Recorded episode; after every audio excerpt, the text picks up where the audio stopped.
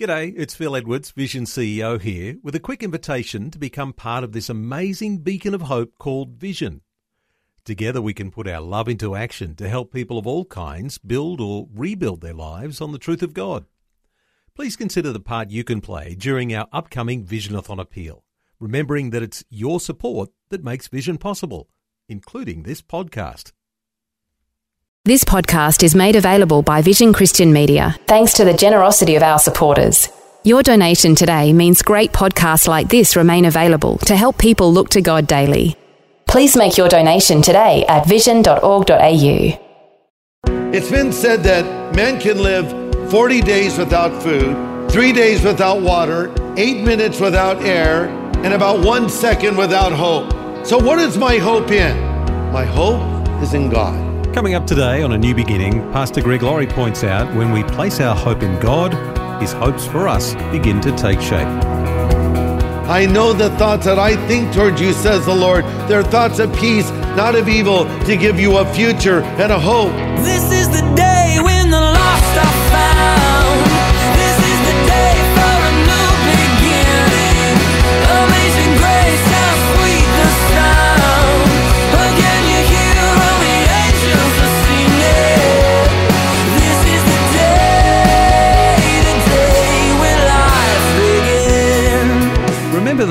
song that goes, Lean on me when you're not strong, I'll be your friend, I'll help you carry on? Well, today we'll see that's God's message to us. When our lives have been shredded by circumstances beyond our control, or even circumstances brought on by our own mistakes, God is our refuge. On a new beginning today, Pastor Greg Laurie points out after his son suddenly went to heaven, God's compassion was reconfirmed. And he shares that reassurance today.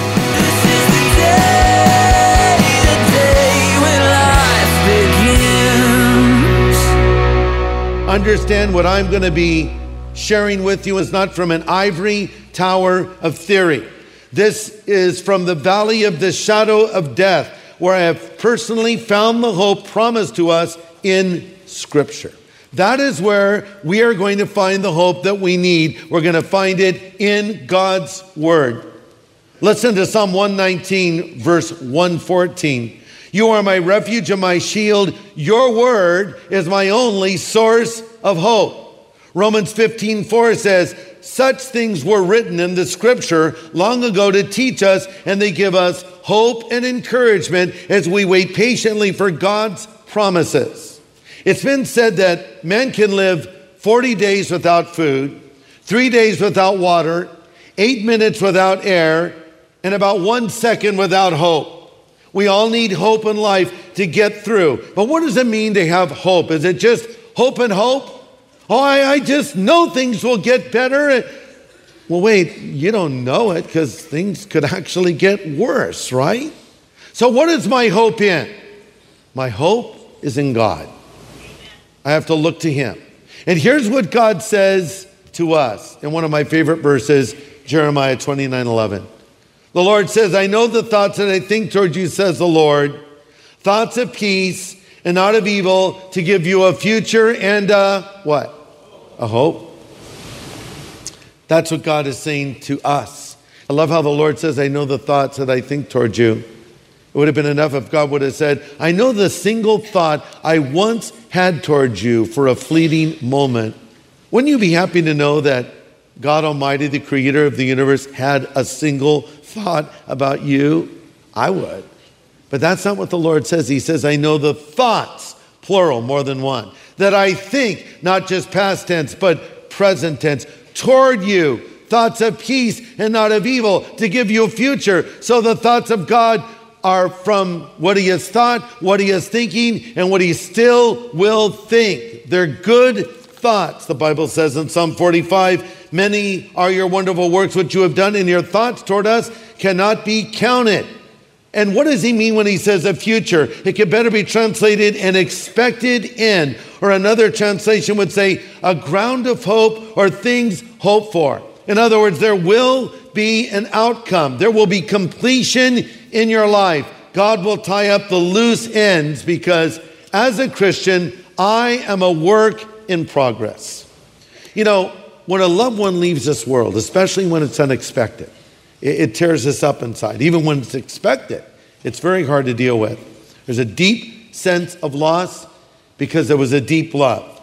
You- You think, can I survive this? And people will say, you know what, don't cry, get over it. But I want to say something to you that know someone that's mourning.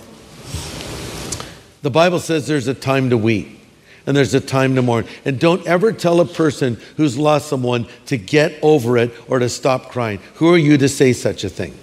Be patient with people who are mourning. But now let me say a word to you who are mourning the loss of someone. Uh, you need perspective. You need perspective. Psalm 42, the psalmist writes, Day and night I've only had tears for food, while my enemies continually taunt me, saying, Where is this God of yours? My heart is breaking as I remember how it used to be. I walked among the crowds of worshipers, leading a great procession to the house of God, singing for joy and giving thanks. It was a sound of a great celebration. But then he corrects himself and he says, Why am I discouraged? Why am I so sad? I will put my hope in God. I will praise Him again, my Savior and my God. I know what the psalmist means when he says, I've only had tears for food. When you have a breakfast, lunch, and dinner of tears, and you lose your appetite, and you cry constantly. You know, my wife said she'd only seen me cry maybe uh, two or three times in our life together.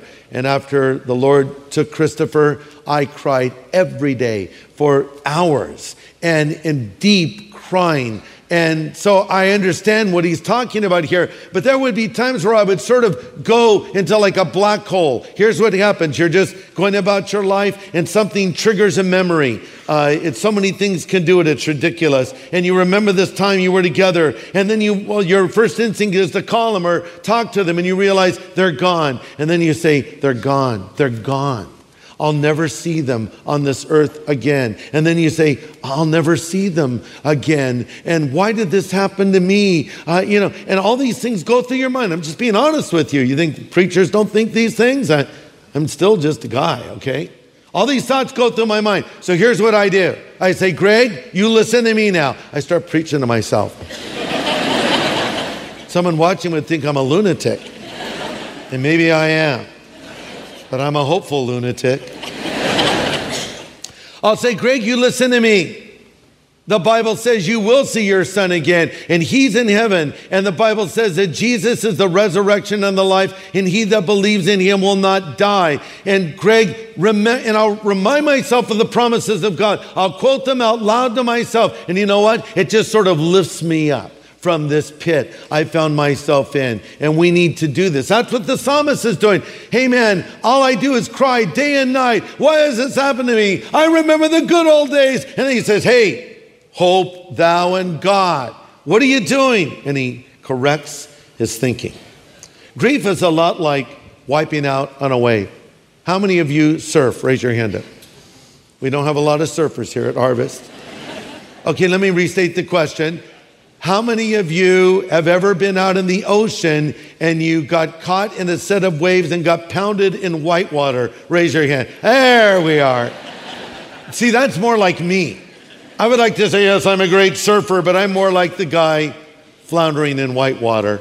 But uh, anyway, what you want to avoid is getting caught in this impact zone. So when you're out surfing or body surfing or boogie boarding or whatever you're doing, you see a set of waves coming in. You have to do the very thing you don't want to do, which is go toward the wave, right? You want to run to the shore, but you don't want to do that. So you go toward the wave, you swim, try to go under the wave or over the top of the wave, but you're paddling out and the wave picks you up. And the worst way to go is backwards, which I've done. And then you get so discombobulated, you don't know which way is up. And more than one person is drowned because they went the wrong direction. They went down when they should have gone up. They take water into their lungs. They go unconscious. So here's what you need to remember. If you're out surfing, uh, and you have your surfboard or your boogie board and you have a leash on attached to your ankle, grab your leash and pull on it and go in the direction of the leash. Why? Because it's attached to your board and your board is buoyant and will be on the surface. So even if it goes against the logic in the moment, follow your leash to the top, right? So, well, that's very helpful. I just wanted to give you that little tip. Anyway, so let's go. No. It's a good tip, though. Here's the analogy the Word of God is like that leash that we pull on. And it takes us to the surface where we can get proper perspective on what is really happening because our emotions, like whitewater, will get the best of us and we'll be overwhelmed. But we hope in God and we believe the Word of God and it corrects us. And then we might get caught in another wave and then another. But uh, we keep hoping again and again and again. Pastor Greg Laurie from Harvest Christian Fellowship in California, USA, presenting a message entitled Hope for Those Who've Lost Loved Ones. It's his most requested message of the past 12 months. Let's continue. Well, let's look now at our text, John chapter 11. Now, this is a story of people who had lost hope. It's a story of the death of a loved one, a man named Lazarus, and how his sisters Mary and Martha reacted. It's also a story of how Jesus reacts to such circumstances and how God can be glorified in such situations. But it's a hopeful message.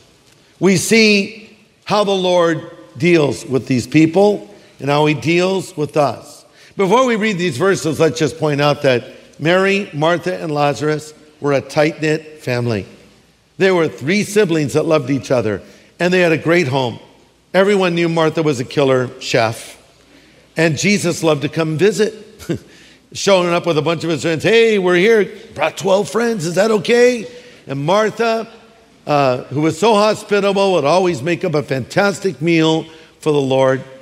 These guys, Mary, Martha, and Lazarus, could legitimately say that Jesus of Nazareth was their personal friend because he frequented their home, which was within striking distance from Jerusalem, there in Bethany. So now tragedy comes even to their home.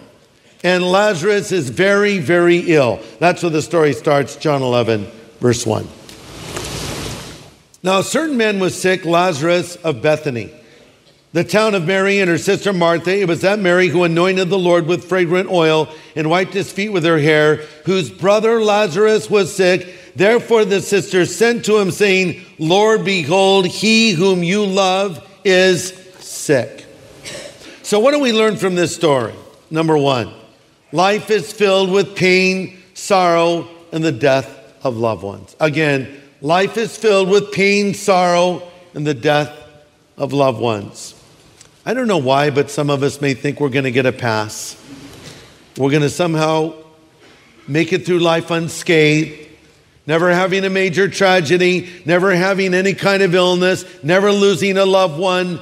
Uh, it's just all going to be great. But then when it comes our way, we're shocked. Don't be shocked. Peter said in 1 Peter 4:12, Beloved, do not think it strange concerning the fiery trial which is to try you, as though some strange thing were happening to you. Don't, don't be surprised. Like, why is this happening? What do you mean, why is it happening? Happens to everyone. Jesus said, In this world you will have tribulation. So it's going to come your way, it's going to knock at your door. It will probably start with your grandparents dying, and then your parents and eventually, it could be your spouse, it might be a child, it could be a close friend that will remind you of your mortality. But when it's someone close to you, like a spouse or a child or a brother, as it was for Mary and Martha, it's a whole different thing. So that's number one. Life is filled with pain, sorrow, and the death of loved ones. Number two, God loves us. God loves us. Don't rush over that and don't misunderstand it. Let it sink in. God loves you. Listen to this. Whatever He does or allows to happen in your life as His child is motivated by His everlasting love for you. Let me repeat that. Whatever He does or allows to happen in your life as His child is motivated by His everlasting love for you. God says in His Word, I have loved you with an everlasting love. Therefore, with loving kindness, I have drawn you. He loves you and He loved them. I want you to notice what they said in verse 3 Lord, the one whom you love is sick. They knew Jesus loved them. And by the way, this word that is used here for the one you love is from the Greek word phileo. And phileo means brother love. Now that's where Philadelphia got their name, the city of brotherly love, phileo. Lord, your friend that you love like a brother is sick. That was the word that they sent to Jesus. You know, and that is the perfect thing to do when crisis hits. When you're in trouble, bring it to Jesus. When the Israelites were criticizing and turning against Moses, we read in Exodus 15 25, he cried unto the Lord. When you're criticized unfairly, take it to the Lord. When Hezekiah received a threatening letter, we read that he spread it out before the Lord. Have you ever received a letter threatening you? When John the Baptist was beheaded, the disciples went and told Jesus. Matthew 14, 12 says, So that's what we need to do when trouble comes. We need to go and tell Jesus. Now, I want you to notice the basis for their appeal. They didn't say, Hey, Lord, you owe us, man. we fed you all the time, and you and your friends crashed at our house. How about showing a little love here and healing your buddy? They didn't say anything like that. Hey, Mary could have said, Who was there at your feet anointing them? Huh? That was me, right? Martha could have said, Hey, who makes your favorite meatloaf? Huh?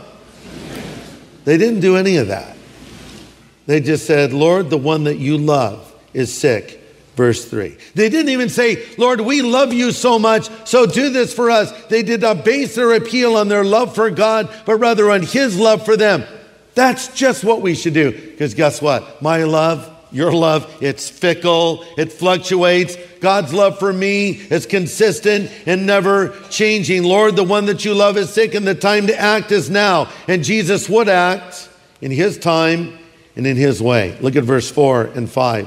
When Jesus heard that, he said, This sickness is not unto death, but for the glory of God, that the Son of God may be glorified through it. Now, Jesus loved Martha and her sister and Lazarus. Therefore, when he heard that he was sick, he stayed two more days in the place where he was. What?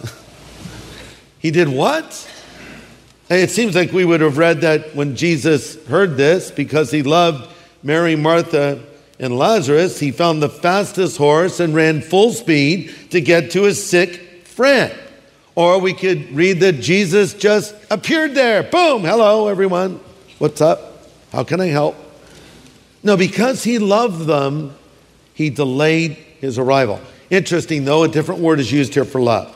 Uh, Mary and Martha say, the one you love, phileo, brother love is sick. The word that is used here is the Greek word agape, which speaks of God's all consuming love. And Jesus, because he loved him in this way, did not come when they wanted him to come. Remember, his delays are not necessarily his denials. Just as surely as God has his will, he has his timing. Ecclesiastes 3:11 says, "God has made everything beautiful in his time." So here's what is really happening. Jesus is trying to help Mary and Martha to get the big picture. Guys, I know it seems like I should come there right now, but what I'm going to do is better than what you're asking me to do. I'm going to go above and beyond your request.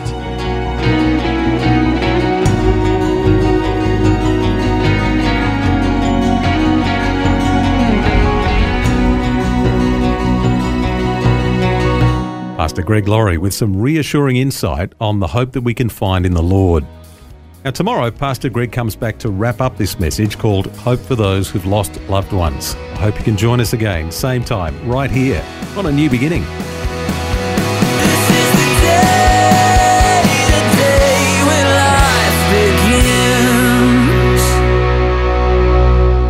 Now, for a copy of Pastor Greg's full message from today, get in touch with Vision Christian Store.